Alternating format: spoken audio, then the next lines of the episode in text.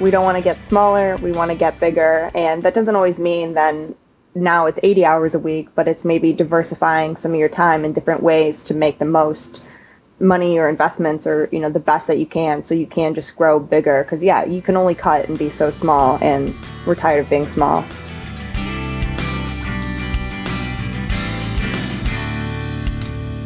Welcome to the Healthy Love and Money podcast. If you find money to be the number one, two, or even third largest source of stress in your relationship, then you're in the right place.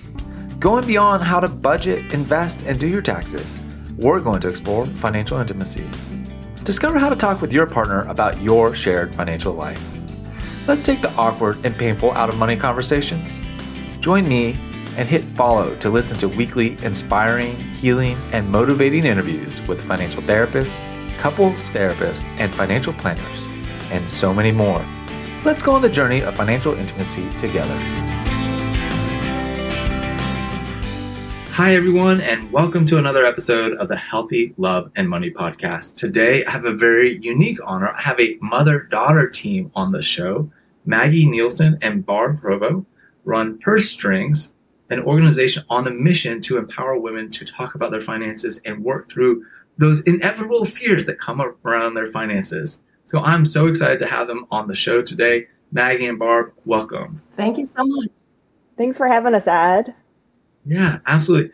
Barb, Maggie, you it's not often I get to work with a mother daughter team on a mission to help empower women, especially around money. Can you tell me a little bit about how did the two of you come up with this idea? I guess I can start. Um, my background is that I'm an adult educator and I was a consultant in the financial industry for 20 plus years, designing and delivering a lot of education and performance management strategies. And it was during that time, Ed, I could see it's very close to um, process, procedure, marketing materials, a lot that goes on behind the scenes for financial professionals to open and run their businesses, and I could see that they were not really serving a female market. Um, and I'd consistently ask about it, but um, you know, it's kind of fell on you know no for no listening. So as I navigated um, that work as well as went through my own divorce, I met other women who were going through divorce, and they would be asking questions like can I afford to get divorced? I never really lived on my own and paid my own bills. Do I need life insurance? And these were smart, well educated women, and I was kind of surprised um, that they didn't know some of these fundamentals. And it, I was curious about it. And then Maggie and I, Maggie was in high school at the time, we'd run errands, uh, you know, on the weekends, and I'd see these women of retirement age you know, bagging the groceries, or we'd run through Costco and they'd be handing out these little uh, samples. And I'd say to Maggie, why?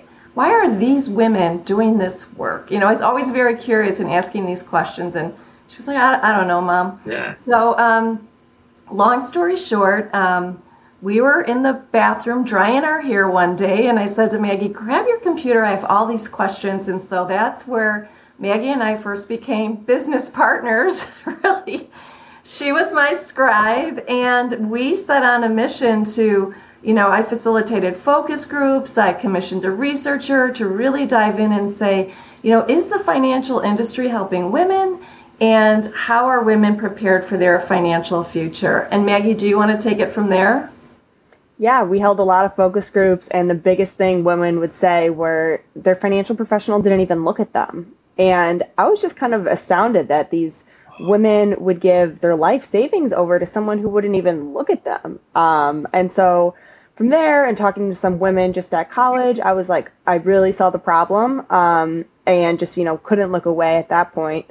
And so, yeah, Barb and I really partnered up to really make our mission of helping women get educated, get some of those foundations, but then work with people who will look at you and want to work with you and help you answer your questions to be um, your best self holy smokes.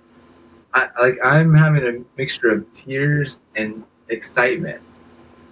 I mean, tears for the sadness that women would not even be looked at in the process of the financial conversation. Like that's that's devastating.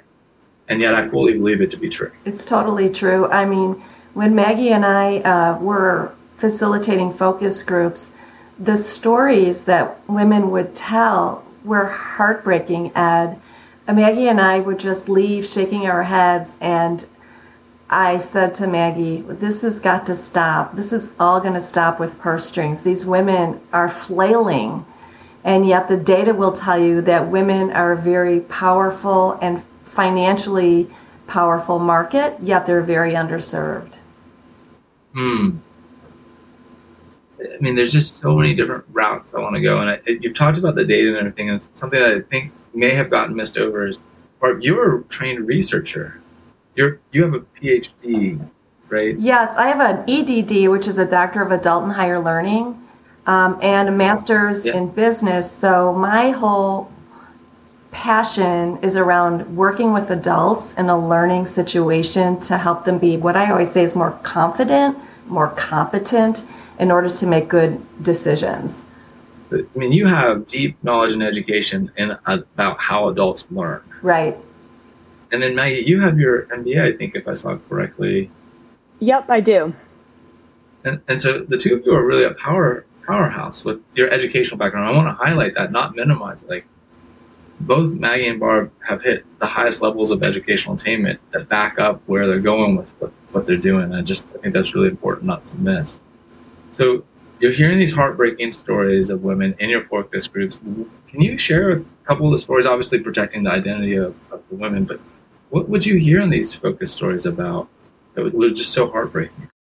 Well, you know, we heard a ton of stories in the focus group, but these are stories, Ed, that we hear every day. For instance, one was a woman who said, you know, I was raised in the typical family. My father went to work and I my mom stayed home and raised the children and that's how I grew up. So when I had my own family, I had three small girls uh, my husband managed the money, and unbeknownst to me, he I didn't even question it. He didn't do a good job. We went bankrupt. Um, and of course, that imploded our marriage. So we got divorced. And then I found myself, you know, having to find some work to do and living in an apartment with my girls and really struggling to uh, make ends meet. And I hear that story way too often. Um, or I've heard of people getting divorced or or widowed who didn't realize the debt that the family was in. It was the first time they learned about it. So just overwhelming and very sad stories. And I get it. Women are under a lot of um, pressure. They take on a lot of family responsibilities. But our all call mags, right? You need to start having those conversations with one another and knowing where the money's going. I don't know if the two of you have heard this word combination. It's what I feel like I'm advocating for is financial intimacy. I'm curious, what's your reaction to that word combination, financial intimacy? It seems necessary. I mean, because you you need to a be intimate with your finances, um, and then you know whoever you're intimate with, you need to talk about your finances together because both of those things have so much to do with each other. I think our divorce rate would even go down if we started talking about money, you know, before we got married and had some of these hard conversations. Um, just because money is not something, you know, it's usually what money, sex, and politics you don't want to talk about. And these are things that, you know, are essential to talk about. Um, especially if you're trying to run a household and raise a family together. And I would add that, you know, we say you have to find the right financial professional because you're going to get financially naked with them because you're going mm, to expose yes. all of you know the ins and outs of what you, what you did well, maybe mistakes you made. And I'll tell you the thing with women, there's a lot of shame and guilt around money. And that's why they don't want to talk about it because they've been given really poor money messages around how they manage their money and how they should manage their money and how they spend too much money and um, and really, the poor money messages, the poor money mindset has framed up this very negative connotation and connection to money, and that's why women don't want to talk about it. I mean, you just hit the power combo word words in my mind: guilt and shame. And you know, I personally love the work of Brene Brown. I don't know if you, the two of you, have come across her work. Oh yeah. Right and you know i think she she frames shame as there's something wrong with me i am bad mm-hmm. and guilt I have done something mm-hmm. bad. And, and at least from her perspective, she says, you know, guilt can be a motivating factor to move move the needle, so to speak, and repair. But I don't know. I, I mean, I love Brene, no question. I'm, but I feel like guilt and shame, like, are with money. It's just you can have so much guilt around money that, like, it becomes shame, and it, it's just such a muddied mess. Is that kind of what you're saying? Yeah, I think so. It's kind of like just a revolving circle. Um, and so we just need to break that cycle in itself, you know, and just not not give so much shame on all these different things. I was talking to somebody else who like, I don't want to go to another professional who's just going to tell me again and again I'm not doing enough, and it's like, I don't know what I don't know what else to do. You know, I'm working my job, I'm raising a family. Like I just can't save anymore. Like I I don't really want to go and be told again I'm not doing enough. Yeah, we get those messages a lot. Oh, just do this or just start, you know, save to your retirement, you know, lim- you know, max out your retirement uh, have your emergency fund. Yes, we all need to do that. What we're trying to do at Purse Strings is show you how how you can do that. You know why it's important, but how you can do that on your limited funds. Um, and what kind of tweaks or changes you might be able to make to really accommodate for yourself. Because, Ed, you know this as well as we do. Women are going to be in charge of their own finances at some point in their life, and they need to really know these fundamental skills and life skills that we were never taught in school. Yeah, so let's talk about some. What are some of the statistics out there about that that, that you run across or see about women and their role with money? Well, there's a lot of, well, first of all, women are today a $23 trillion underserved market, and they're coming into the largest transference of wealth in history to the tune of $30 trillion. So, women uh, are not a niche market. We say women are your market, and it's so uh-uh. important because they're they're going to be in control of a lot of money, but we don't want any sharks in the water. We want to make sure women know um, how to manage their own financial funding. We know that women, I mean, are up against, you know, the, they carry the lion's share of student loan debt and mm. you know we can talk about that all day long right maggie about how women they have to overeducate themselves to be competitive with men at the same level there's still a pay gap pay gap of 82 cents on the dollar. Do you want to go on mags with some of the other?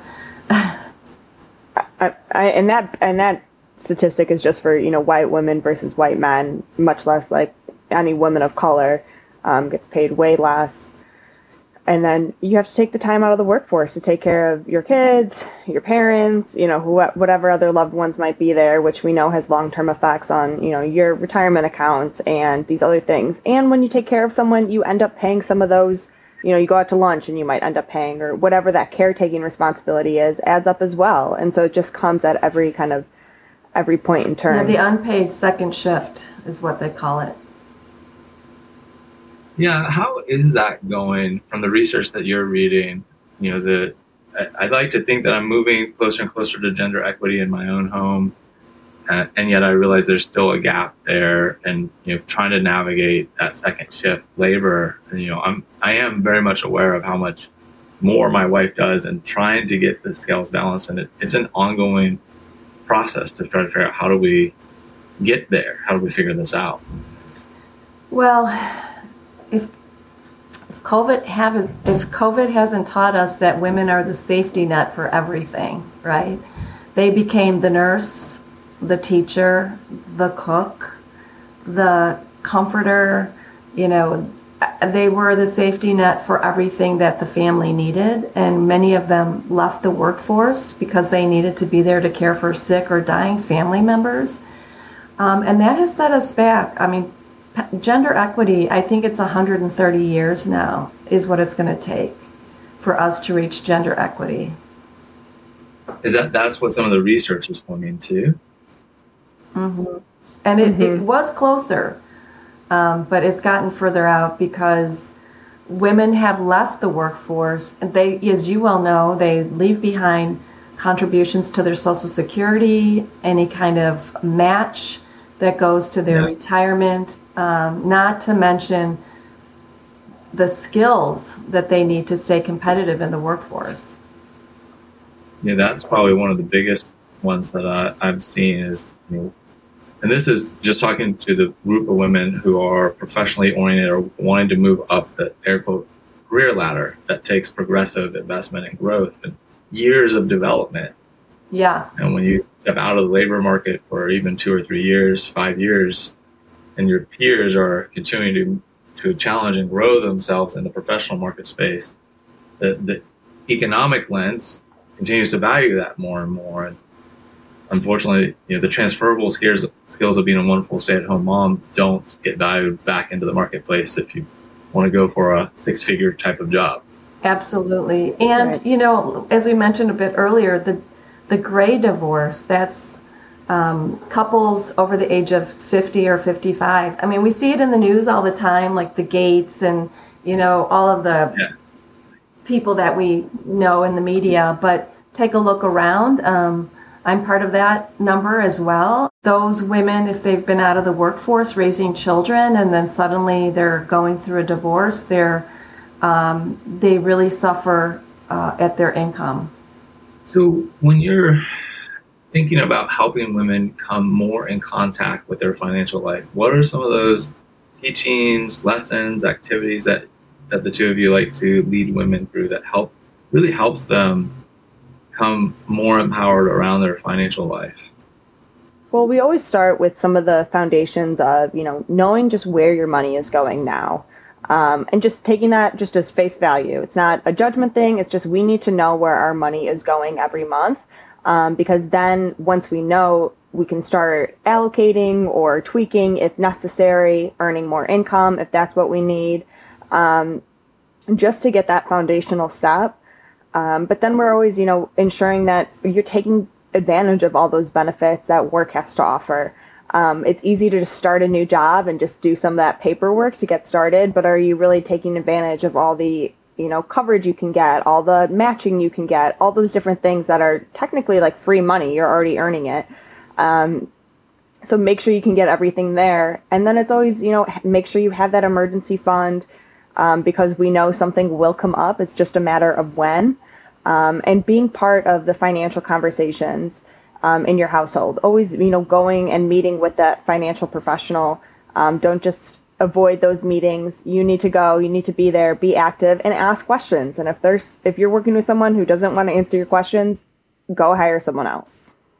Go hire someone else. I love it. It's straight and simple. Well, that's the thing, right? We tell them you need to interview the people that you want to do business with because they're going to be part of your financial team for the long term and they you know someone should be asking you what are your goals? What do you want your money to do for you? How do you want it to work for you?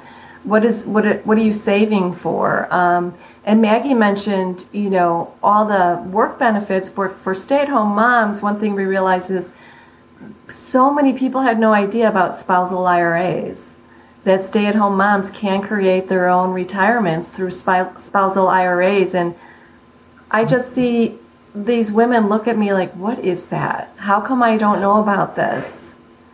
And it's it's so important for these women to know about this information. I think this is a poignant question, but women have a right to know about their partner's employee benefits.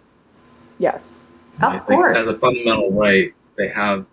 That I, you know, it seems obvious to me, but it's. I say it tentatively because I think that there's some that maybe feel like I'm not sure that I even have a right to know this information. Well, I mean, we are talking about this the other week, and you know, so many pe- so many stay-at-home moms are like, "Well, I didn't earn that income, so that's not really mine to help manage." Right. But you're running the whole household. It's the household's income, you know, and so you need to be part of that conversation. That needs to help you reach your goals too. Um, it's not just his money, and you're just sitting around at home.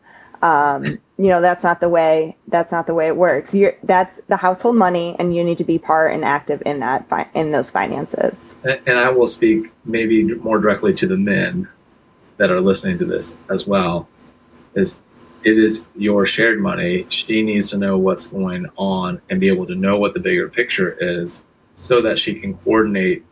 If, if there's the gender stereotypes man is off busy working and worrying about the investments, while the, wife is at home busy buying all the home goods and services.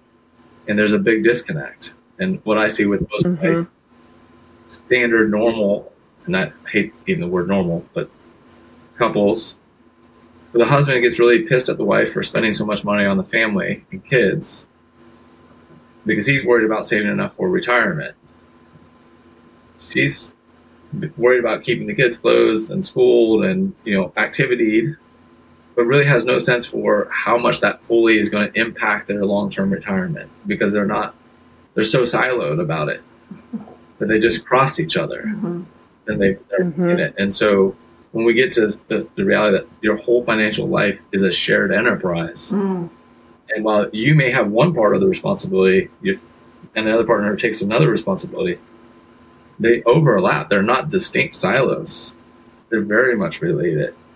And so if you kind of are in the mindset, the investments are not my responsibility, or the household spending, because guys also don't really understand how much it costs to run a household. They think it, they're spending too much money, but they've never gone through Costco or Amazon or the grocery stores and tried to do it. Oh, by the way, with kids in tow, Yeah, yeah. Who want things? maybe I want this, I want this, I want this friendship party, and the the stereotypical mom is trying to navigate all the social relationships and making sure the kid feels included, and so they want them to be at the birthday party and have the things. And I don't. Does this sound familiar, or am I? yeah, oh, absolutely. Welcome to 2024, and thank you for listening to the Healthy Love and Money podcast. I'd like to take you behind the scenes of therapy informed financial planning, where we talk about emotions, we talk about retirement plans, we talk about painful family experiences with money, and so much more. There's no need to hide things that leave you feeling embarrassed or ashamed about your financial situation. This year, we watch couples and individuals work through financial anxiety and start talking lovingly about money. We saw couples and individuals take action towards their goals, like closing a business that no longer fit them, paying off debt that felt crushing, increasing their comfort with their realized wealth, and ultimately overcoming some of those financial secrets that have been plaguing the relationship. Ultimately, the best part was seeing smiles return to our clients' faces about life, relationships, and money. This is why we do therapy informed financial planning. I invite you to make 2024 the year you start therapy informed financial planning. Check the show notes below to schedule your free 30 minute consultation. I think you need to step into each other's world. We we just talked to a widow the other day who said her husband was, you know, matching the investments and all that, but he was not he was very risk averse. So he took no risk and and none of their assets really had the opportunity to grow and she didn't know what the selection was that he had chosen. Um, so had they had those conversations when he was making those selections, he just made them on his own, thinking he was making the best decision for his family. But they should have had those conversations. I also think the opposite is true, where um, men may not know what it takes to, you know, clothe children, feed a household, all of that. You need to step into that conversation and say, you know, how much do we spend on meals? How much do we spend on groceries? You know, what do we need to allocate for children's birthdays and things like that? Just so that you have a conscious decision around what things cost and what the spending is. Maggie and I have a favorite question um, to ask couples, which is, what is the amount of money you would spend without really checking in with your partner about is this Oh, okay? yeah. Uh huh. And what's the range of responses you get?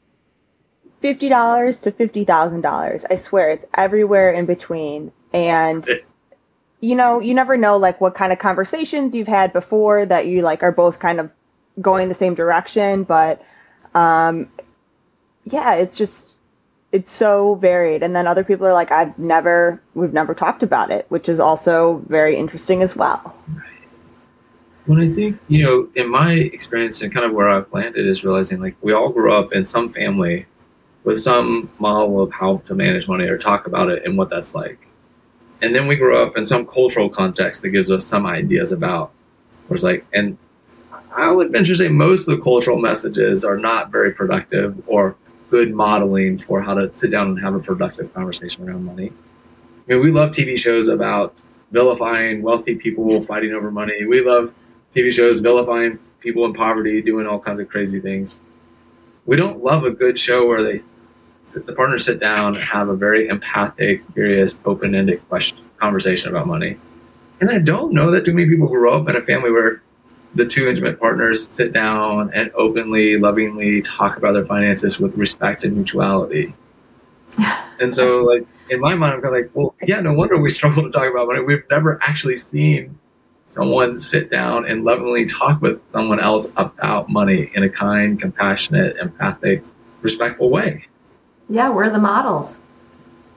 Where are the models? I've never seen that. Yeah, I've I've never seen that episode of where the family sits down and has a nice family conversation. And think about it, even with your partner, you you have your own right uh, I experiences and ideas and learnings and thoughts about money, and then you marry somebody who or you partner up with somebody who has their own ideas and thoughts, and you know, and there could be very similar, that could be very polar opposite. We always say more people plan more time planning the wedding than planning their life together. Yeah, well, I think right. There's kind of a skill to planning your life. There's a skill to knowing how to talk with each other, and there's no real formal instruction on how to do that. So that's definitely, especially if you grew up in a house where every time you talked about money, it was always yelling. You might just start talking about money and just start raising your voice, just because that's almost what you're used to and then it's kind of taking that step back of like actually we don't need to scream about this when we have the conversation. We can be just talking and civil and it doesn't have to be a fight. Yeah and i think you know from and i think of it just my own experience kind of on the other side is like i just never heard them talk about it at all.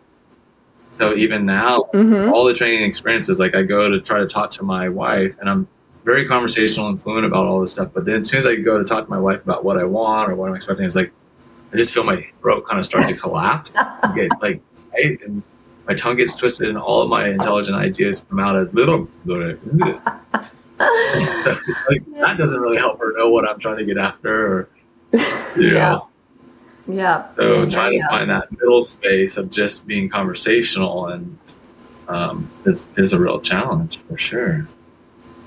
Yeah, yeah, we got to start opening the dialogue though. We we think there are some good tools. Like we have an emergency guide, which um, is a guide that couples can walk through, families can walk through, just collect information as kind of a go-to resource for the family. And we found that that's a good tool just to open the dialogue around huh, you know, we need to list where our assets are. Let's, where are our assets? You know, where do we have bank accounts and what are those account numbers and what is the password and um, what is the life insurance that you have at, you know, at your place of work and how much does it pay out should something happen? I mean, all of that information that normally you wouldn't have conversations about, but since it's right there in black and white, it kind of drives you through that conversation so it's own, it's its own guide, right? Or just mm-hmm. like what? Because I think that's something that people will often say, "Well, I don't even know what to talk about." Like I hear you that we should be talking about it, but I don't even know what questions to ask. Right. And so, getting an emergency is that on your website first at Purse Strings, or where is where can people find that? We can put a link in your show notes if anybody wants it. Yeah, that would be wonderful. Yeah, that would be wonderful because that you know I think the same for me. Like when I'm starting into the financial planning process with clients, is the first phase is really about getting organized and just collecting information. And the, yep. the thing that I, the step I take further is asking them what feelings are coming up for you, what thoughts are coming up about yourself or about your partner. You know, what behavioral patterns maybe are you noticing showing up? Because there's that piece of self growing self awareness that you know, a lot of times it's it is fear, it is shame, it is guilt, it is remorse, it's regret that stops people from kind of stepping on the financial scale. Oh, I love that. stepping on the financial scale. You should put that on a bumper sticker, sell it. well, I think, you know, Maggie, you were saying earlier in the interview is like when you're working with folks on starting to look at their spending, is like this is not about creating a space to start judging yourself. This is about creating a space to just get awareness around where is the money all going. Yeah, and it's easy um, to just start judging yourself or for others. And I'm glad you shine the light on some of those questions and you know what does that make you feel because eventually hopefully we can kind of move out of those feelings into better feelings and then this wasn't this won't become a painful thing it will become more of an empowering thing um, but if you never shine the light on some of those emotions and talk through them they're gonna they're gonna stay there because you haven't changed anything mm. and that's kind of what i've found at least in my work is i used to think about all of this as a very rational thing like we'll just sit down and do it mm-hmm. but then when people wouldn't just sit down to do it it left me scratching my head like, well, I don't get it. And then, you know, I realized like, oh, well, there's usually challenging emotions attached to whatever thing that they're supposed to be doing. And those emotions are basically signaling, stay away, don't do it. Yeah. And so, unless we can deal with the emotion, we're not going to be able to do the thing that we logically know we should be doing. And so, yeah. Because they have to address a lot of things that are uncomfortable, you know maybe if they don't have enough money, or maybe if they didn't save enough money, or maybe if they made bad mistakes about money, or maybe it's life insurance and you're thinking about somebody's demise, or maybe you're thinking about, you know, the will and what happens, you know, here and there. And, and you know, you're, you're venturing into these territories that are kind of sensitive. And I will tell you, um, huge learning is that typically men will approach these financial discussions very numbers based on ROI and what I'm going to make on the money. And women come into it, that's not what they're thinking. They're thinking, what are the impacts of these decisions on my family, on my children, on my future, on our ability to retire? What if something happens to you? What if something happens to me? Um, those are really the emotions and the feelings and the thought process that are going through her head. She is not going to ask out of the gate, typically, what's my return on that investment? She's going to say, Am I going to be okay? Is my family going to be okay? Um, how will I know that? It's more, it's the relational concern that they're try- women are trying to work through. Is that what I'm hearing? The security. The security. And it's so funny because I, I definitely see myself in that, wanting to just instinctually say, well, the numbers will tell us whether or not you're going to be safe or not. Mm-hmm but that's you know cart before horse. I think in a lot of cases. Well, it's like, what does uh, security look like for you? Hmm. When when you ask women that type of question, what do you hear them describe? Well, women would love to be able to retire, right, and, and spend time with their family. Some people want to travel. And some people will say, I never really thought about what my future, like what I want to do in retirement or about retirement. I just know that that's like the goal, but they don't know what they're saving all that money for because if you're saving it to travel the world, it's quite different than if you're saving it to roll around on the floor with your grandchildren who live down the block, you know?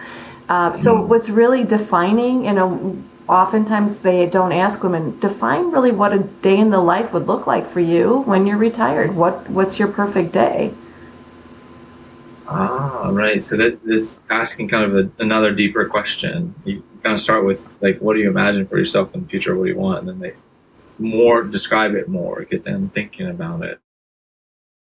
To me it's always like what kind of life do you want to live? And then we'll make the money to support that rather than like this is the money create your life around the cash that you have.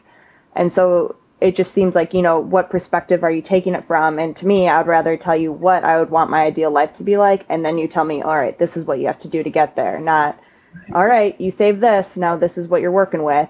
Which, if it was, you know, if I wanted to travel, but I only had money to really stay home, I wouldn't feel like that was a successful retirement in my eyes, you know, because that's, I hate sitting still. but somebody else might still just think that's a great retirement. Uh, it's all depending on who you are and what's important to you and what you want to do, which I think we sometimes forget. We just focus on the numbers.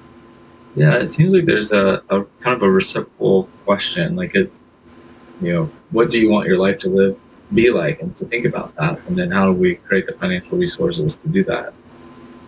Mm-hmm. And then, and then sometimes when we look at that and we see, well, this is the resources I have, and there's not an alignment between that life that I want to live in. And maybe it's you're at a point where it's like, well, that would be kind of the ideal outcome, I think.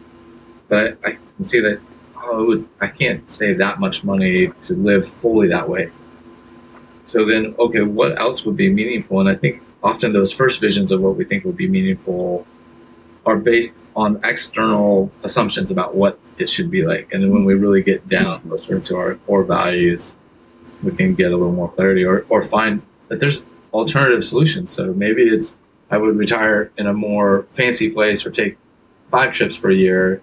But then you realize like, oh, well, but if the value is travel and I only have X amount of money, well, okay, let me take one trip that's like this.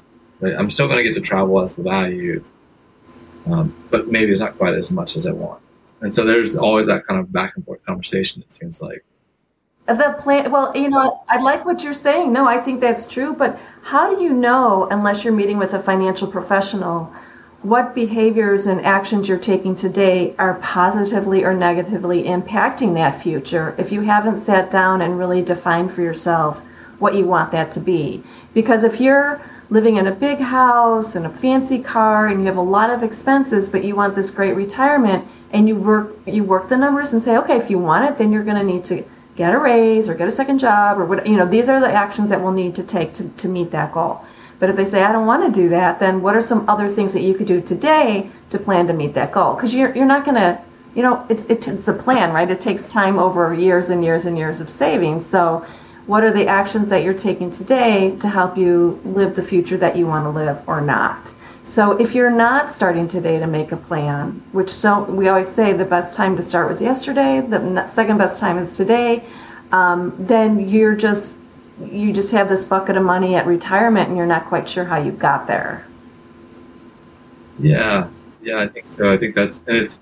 I think the other thing for people to hear is this is an ongoing conversation with yourself, and I like to say your future self Yes. Who I think I want to be in the future and who I am today. And that this is an ongoing lifetime kind of conversation, right? I mean, I can remember when I was 19 or 20, I, thought my future self was going to be a fire chief.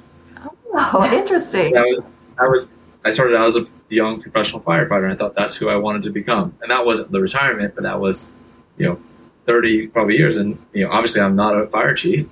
I've traveled many different paths. So I think, I think having that permission and courage to dream about your future, to imagine it, but also to realize it's okay if it grows and changes. And sometimes you have to grieve that who I thought I was going to be, right? There's plenty of people that think I'm going to retire into a, a relative level of affluence, but then you know mm-hmm. they have those moments of awareness. They didn't you know save as much. They didn't have the conversation with a partner and realize I'm not going to be able to live at that standard that I thought how do I grieve that so that I can actually live into the life that I have? Because life can live beautifully at a lot of different levels of wealth and income. Mm-hmm. Mm-hmm.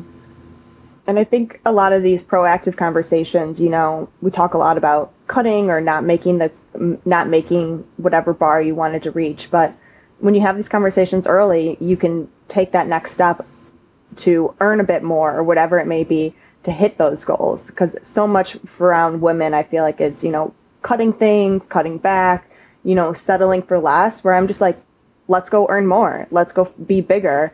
Instead of cutting everything you can only cut so much before you just have what you have.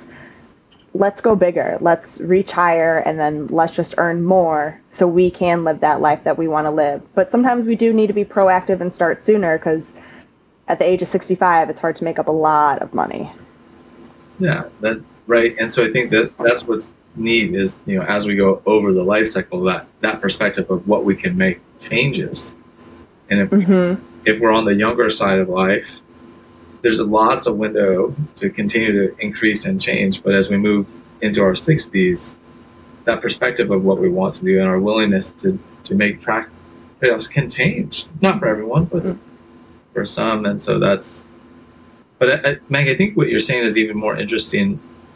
Is my my growing sense is that for women, they do get this message that the best way to be financially secure is to cut, scrimp, and save. Yep. And get smaller. Yep. But like to your point, you don't build wealth by just by getting smaller and smaller and cutting away. Like you have to imagine and think about growth and development and investment. And Barb, to your point, return on investment. Mm-hmm. Like what will give me a better return on my investment, and whether that's how your assets, your stocks and bonds are managed, or how you're managing your career, your willingness to ask for a pay raise, mm-hmm, mm-hmm.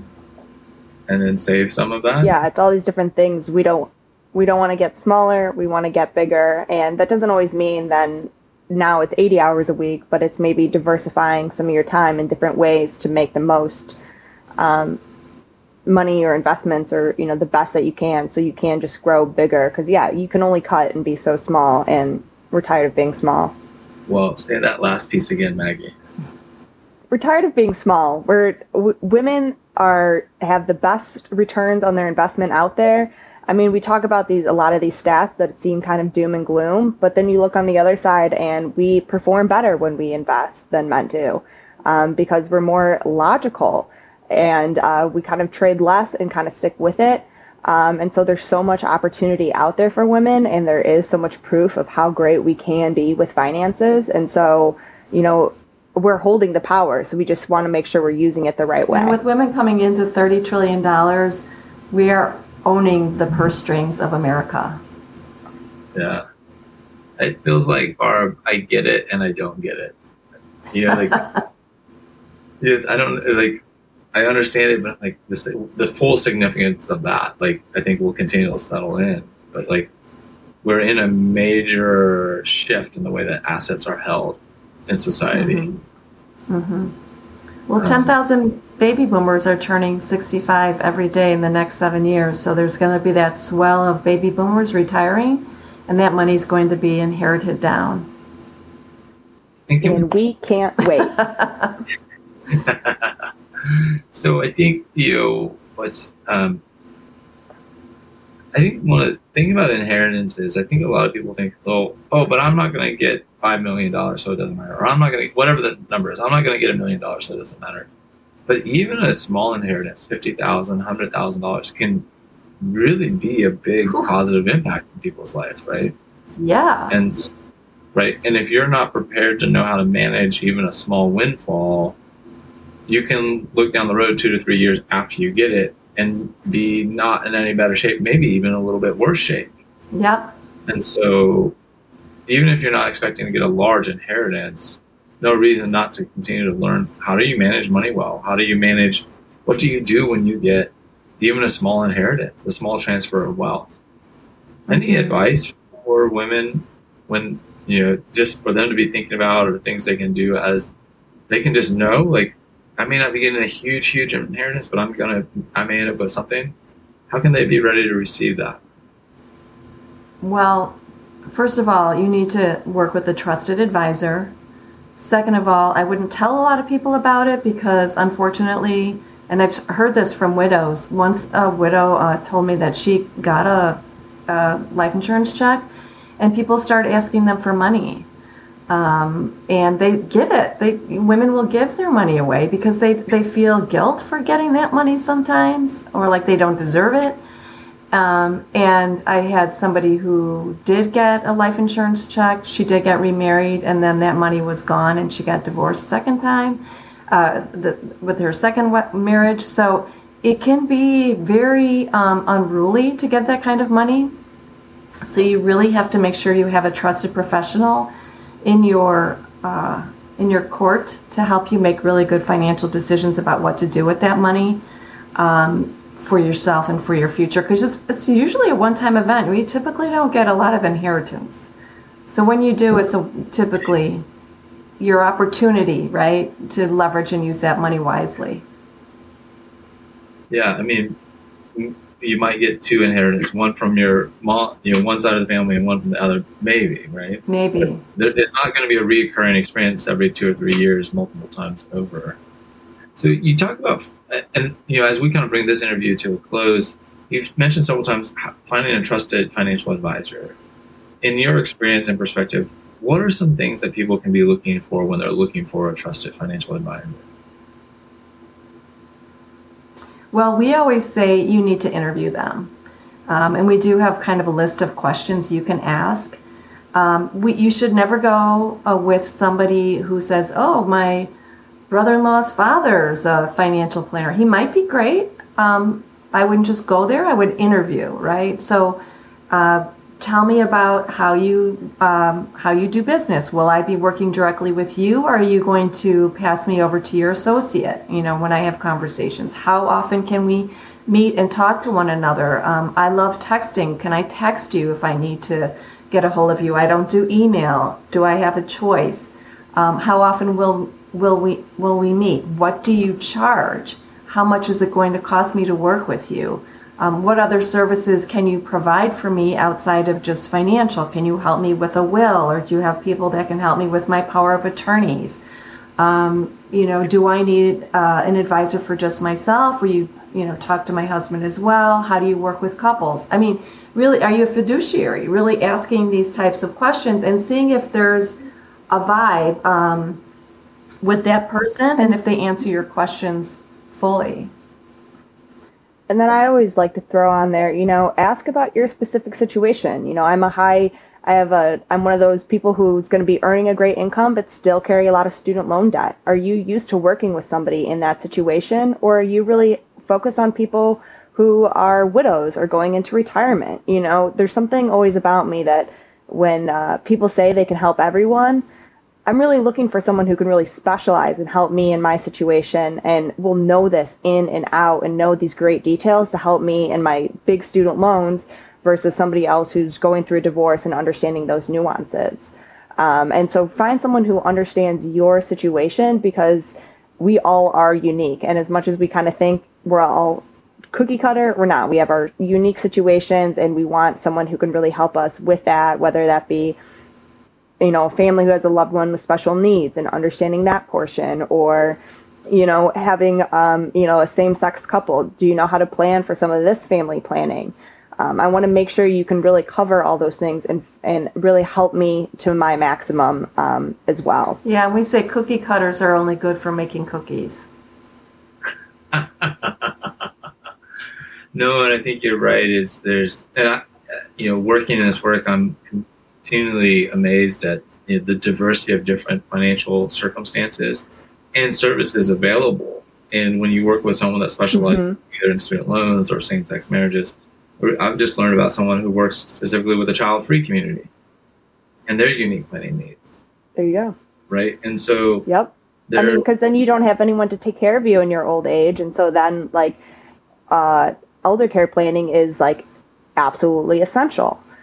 Um, and so you just need to make sure that's factored into the equation. It's not right or wrong, it just needs to be included. Yeah. And I think I want to bring this, as we bring this to a close for today, make sure they can look you in the eyes. Yeah. Not, yeah. Biggest Please. lesson to get away from this. If your planner cannot look you in the eyes, go find another planner. You got it. Eye contact, right? It's powerful. Wow. Maggie and Barb, thank you so much for the work that you're doing in the world to help continually empower women. Um, we will have the show notes people can learn more about. Can you just, before we hop off, can you tell a little bit about um, Strings, what they can find on your website, why they would might want to check that out? Yeah, so Purse Strings has a bunch of tools and resources to help you kind of get some of those foundations. We have a great guide of where's your money going just to figure that out. Um, but then we have a list of top tier financial professionals. We call them our purse strings approved professionals who have all been vetted and approved by um, Barb and I, who you know really focus on serving women, will look you in the eye, um, really have your best interest in mind, and want to really help empower more women. Um, and those can be just money coaches, uh, financial advisors, attorneys, realtors, lenders, all these different people. Um, and I know, Ed, you have become part of our network, which we're so excited about to have you as a purse strings approved professional. Um, and so it's really that trusted resource, almost like an Angie's list of financial professionals for women. Um, so we're here for you. Um, let's jump into the conversation and really own our finances. Maggie, Barb, thank you so much for your time and generosity today. Have a great one. Thank you. Thanks, Ed. I invite you now to stop for five or 10 minutes and reflect on what you just heard. Maybe even journal about it. Give yourself the time to consider what you just heard and what it means to you. By giving yourself the time to reflect and integrate what you just heard, it will help you along your journey of learning, healing and growing towards financial intimacy in your life. Please like and follow this podcast and share with someone that would benefit from being on the journey of financial intimacy. Wishing you healthy love and money, at